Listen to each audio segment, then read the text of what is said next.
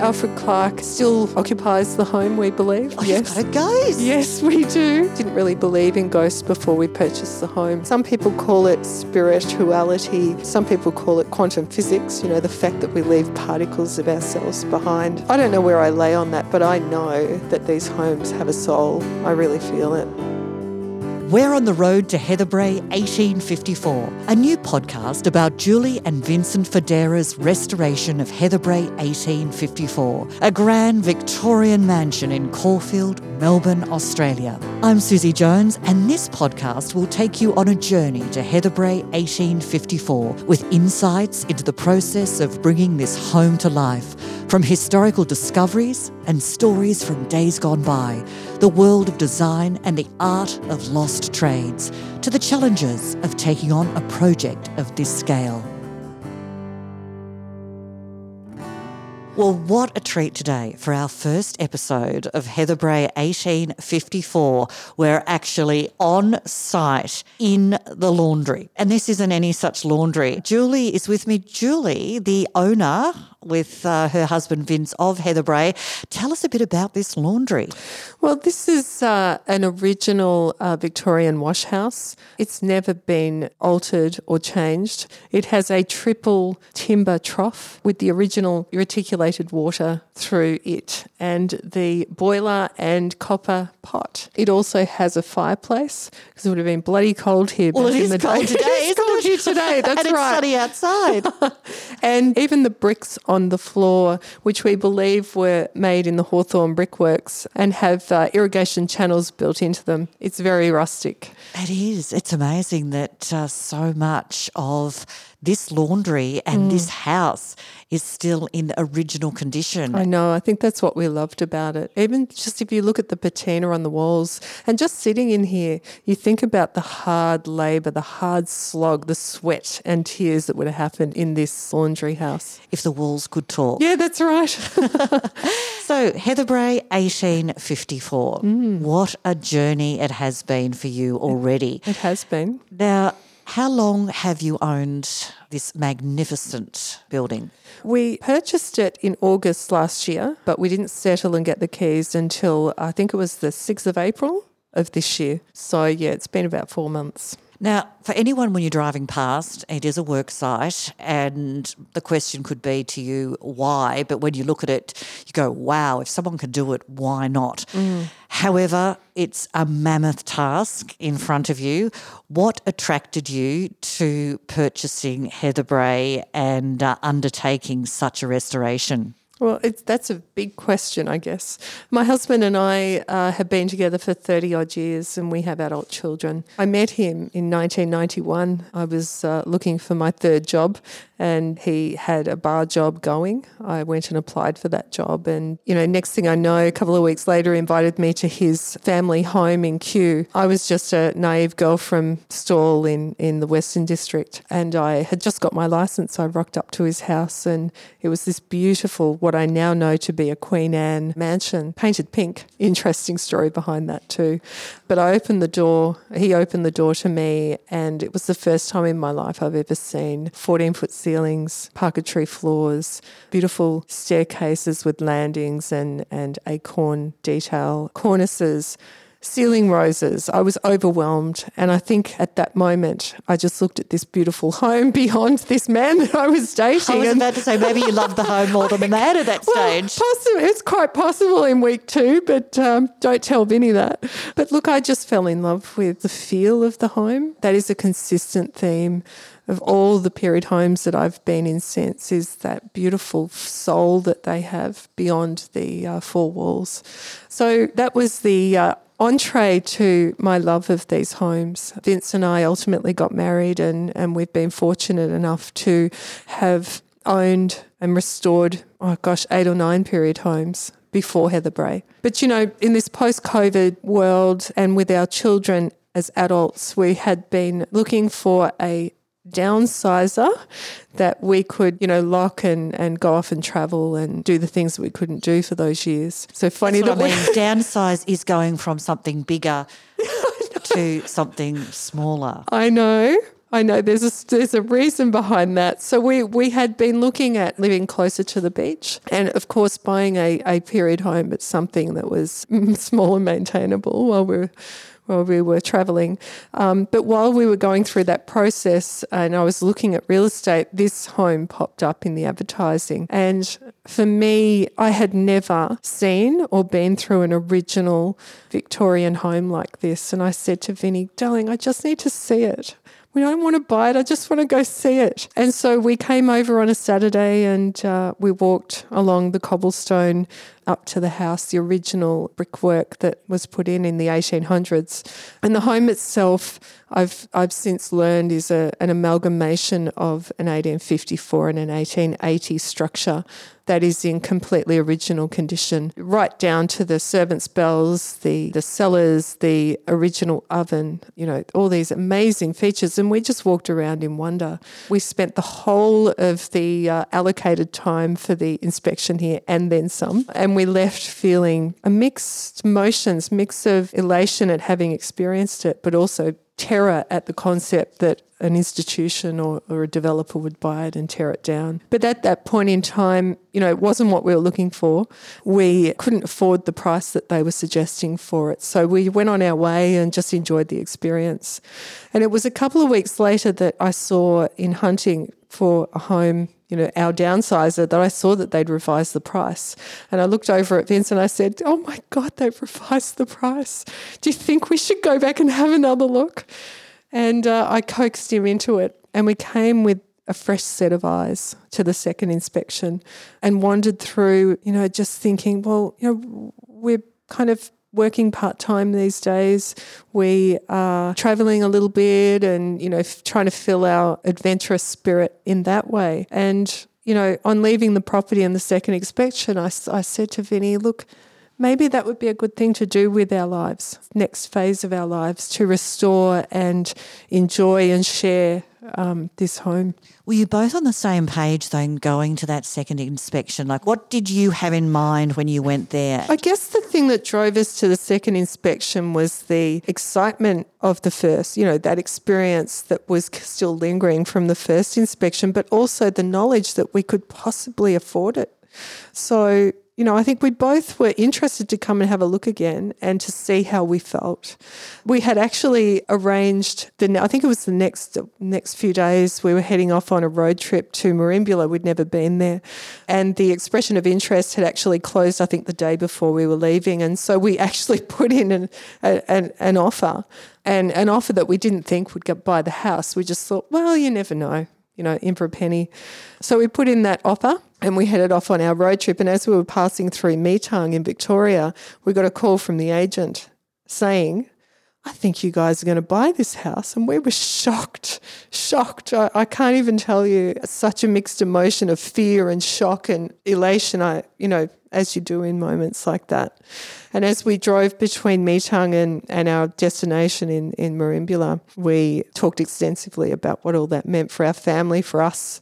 And uh, we got to Merimbula. Next thing you know, we were signing and exchanging contracts and uh, did the deal. So, yeah, that's that's how we got here. so Heather Bray was that always the name of the house? Yeah, interesting question, Suze, because when we first purchased the home, I did a bit of research on it and was able to discover certain information through the Glen Eira Historical Society. But I think it was around week two of having the keys to the home, so middle of April this year, I was sitting upstairs in the master bedroom just drafting up some concepts for walk-in robes and, and bathrooms. The night before, I had read an article that The Age ran on foreshadowed changes to planning laws in Victoria, which would centralise planning function to Spring Street and take the power planning power substantially out of the hands of local councils, with a view to making way for 3.1 million more people in and around Melbourne City by 2050 and to facilitate 44,000 new home sites every year. You know, I had an emotional response to that sitting in this beautiful historic home and I thought, my God, if, if this home had have uh, been put to market after that or a few years before it received a heritage overlay, it would have been tipped in the bin and cut up into pieces and wouldn't exist anymore. And it drove me to try to do something about it. You know, off, uh, I've lived in um, period areas for quite a long time, for many decades actually, and often heard friends and, and colleagues and passers by talk about their terror, their horror at looking at these homes torn down, but never really known anyone to do anything about it. And I thought, you know what? I'm going to do something. What can I do? So I put up a social media page. We put up uh, Heatherbrae 1854, which is an Instagram page. And the hope behind that was to share the journey of our restoration and try to get people to fall in love with these homes again. I mean, just you know, I, am just one person. What can I do? I can help educate. I can help get the message out and hopefully reach decision makers, whether that be government officials or um, home home owners or uh, planners, heritage consultants. And it's really struck a chord. And to answer your question, you know, it is that page. I've learnt a lot about the home and about its history. I've, you know, I can't believe it in in the short time, you know, in the 17, 18 weeks that the page has been live. We've amassed almost 10,000 followers. Those followers help me learn about the home and share information about the home, including people who actually grew up around here with the uh, owners. So, take us through that history then of what you've learned mm. on uh, the very first owner to yeah. you today. Uh, sorry, the one other thing I'll mention before I answer that question is that there's a lady who I've met through the Glen Eira Historical Society who has loved this home for as long as I've been alive. Her name's Jenny O'Donnell, and she has been writing a book about the home, which is in pre publication. She shared quite a lot of information with me too. Someone that just writes a book about a home. I know, it's insane. Did she not? Did she interview the owners? Did she come through? Like, what's well, the book about? Interestingly, the, the people that we bought the house from, the McGowan family, were the longest ownership of the home. The McGowans owned the home for uh, over 100 years, and Jenny Jenny was unable to get much information from them. They're quite private. But the information before that, she has extensively researched. And so, what we've learnt through her, through the page, through my own research, is that the original part of the home, the six room villa, was built in at least in 1854 or by 1854. We actually have a map of Caulfield, which would have been, which was very early and would have just been someone walking by and checking out what the structures were. And obviously had walked past this site and observed a, a, a six room or more dwelling that was how it was described in 1854. So, that part of the house, through uh, Jenny's research, she believes was built by a fellow called John Crosby. Not a lot is known about him, but I do know that he was a uh, had a councillor's role at, at one time. And then he sold that at some point to a fellow called Augustus Sommer. He, in the research that we've discovered, was a dairyman. He owned and rented land around the area where he had dairy cows. And actually, on our um, Instagram page, you'll see I've got a picture from 1906 from the front garden of the home. And if you stand at the front of Heatherbrae today, it is very developed. There is a school across the road, there's Caulfield Racecourse across the road, and uh, you know houses built right up to the boundary but that particular photo shows nothing. There is nothing to be seen in in the uh, distance of all of those visions. Uh, uh, so it could even be there could have been cows on yeah. here as a working dairy farm. Absolutely. Yeah, yeah. So uh, Augustus Sommer in that 1854 map, it actually it, it written on the on the Heatherbrae site, which is the lot 83. Um, it just says Sommer S O M M E R. So possibly the house was called Sommer at that time, we're not sure. But in 1874, he sold the home, and we know this because we, tra- we can trace the uh, title, chain of title back to 1874. A fellow called John Holland bought the home. We've discovered that he came out to Australia on a boat from England in uh, 1857 and he was uh, partnered by a um, man called John Ross. Some of the listeners may know him. Um, he is uh, the man that created the suburb of Carnegie and also built the Rosstown Hotel, which sits on Dandenong Road.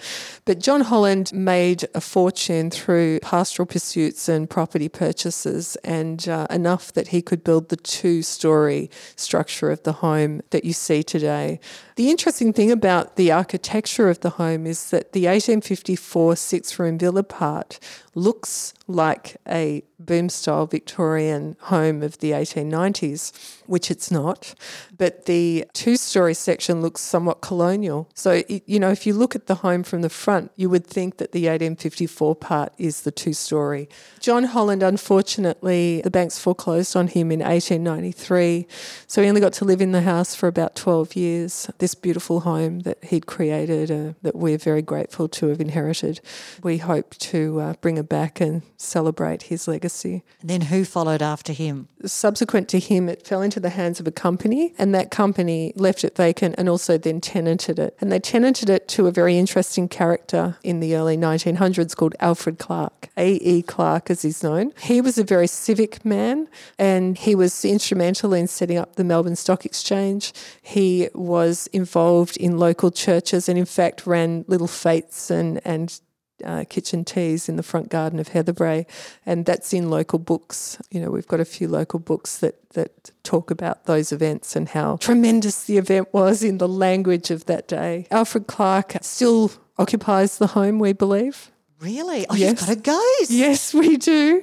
And, you know, I'm a lawyer by my background, so I'm quite logical brained, I like to think. And I wasn't really, uh, you know, didn't really believe in ghosts before we purchased the home. Interestingly, though, when we came through the inspection, the second inspection, I brought a girlfriend with me who has a connection to the other side. And we uh, we walked past one of the rooms and she went in there and wouldn't come out. And I kept saying, Jen, I've got to go. Come on, come on. She ultimately came out, I don't know, five or 10 minutes later and said, There's an old man in there. I said, What do you mean there's an old man in there? She said, No, no, there's a really striking, tall, lovely gentleman in there. So I reckon he died in there like 1915 ish or, or, or around that time. So what are you talking about? Anyway, I, we, I just kept moving and we kept chatting about other things. And uh, then, as I said, we bought the house in August last year and we settled in April. And in the intervening period, the real estate agent sent us an email from the descendants of a fellow called Alfred E. Clark. And in that email, it stated that uh, he died in that room in 1913. So that kind of sent a shiver down my spine when I realised that that was the room. And then I saw images of Alfred, and he was a tall, striking looking man. And since then, uh, you know, this is an active work site. We have security cameras internally. The security camera that points to that room always goes off. We're often finding ourselves turning it off at night because Alfred is moving around, I suspect. And, uh, you know, we have a, a tenant here who, in his first night staying in the home, woke up at one o'clock in the morning to see his cupboard door open. We believe Alfred was checking him out to see if he was worthy of living in the home. Oh, how wonderful. And do you think that that's the only ghost that you've got living here? Because there's been a few people come and go. Yeah, it's interesting actually, because very recently, uh, and I haven't shared this on our social handles but yet, but we recently uh, discovered there were two other people that passed away in the home. One being a great aunt of one of the McGowans who, who purchased the home after Alfred died. I think it was around 1916 they purchased the home and they, they we bought it off the McGowans. They had it for over 100 years. So the grandmother of the woman we bought it from her great aunt apparently passed in the home, and there was another relative of theirs that passed in the home maybe around the 1940s. Just even having the house for so long, can mm. you imagine the family gatherings, the just just you know but that's, the vibe? That's, that's what I mean when I when I said earlier that you know when when I walk through these old homes, I feel that. You know, I, I you know some people call it spirituality. Some people call it quantum physics, you know, the fact that we leave particles of ourselves behind. I don't know where I lay on that, but I know that these homes have a soul. I really feel it. At the start, you mentioned a number of things that came with the home. And one thing that has stood out, especially when you mention your socials, has been the oven. Yeah. it's uh, I, have never seen an oven quite like it. Brooks and Robinson were the biggest importer of products from France in the mid to late 1800s, and this oven, which we estimate is at least a couple of tons solid cast iron, was imported in a ship from France. And I don't know how they lifted that thing and put it in situ, but it's still there.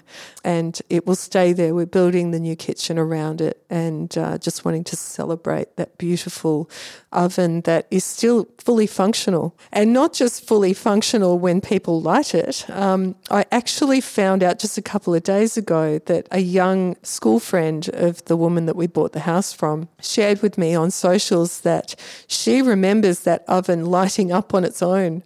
And she attributed that to the ghost of Heatherbrae. oh, it keeps going.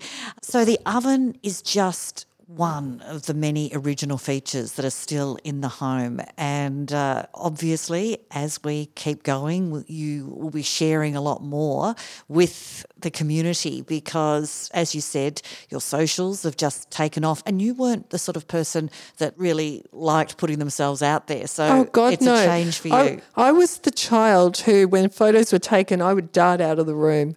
I've never liked my photo taken or my video taken or listening to my voice. So it's been quite a interesting journey for me the last four months having to confront that. But I kind of feel like it's important. One of the things that I feel very strongly with this home and have since that moment when I had the emotional reaction in the bedroom was that I had an obligation to help change the way people engage with and feel about these historic homes.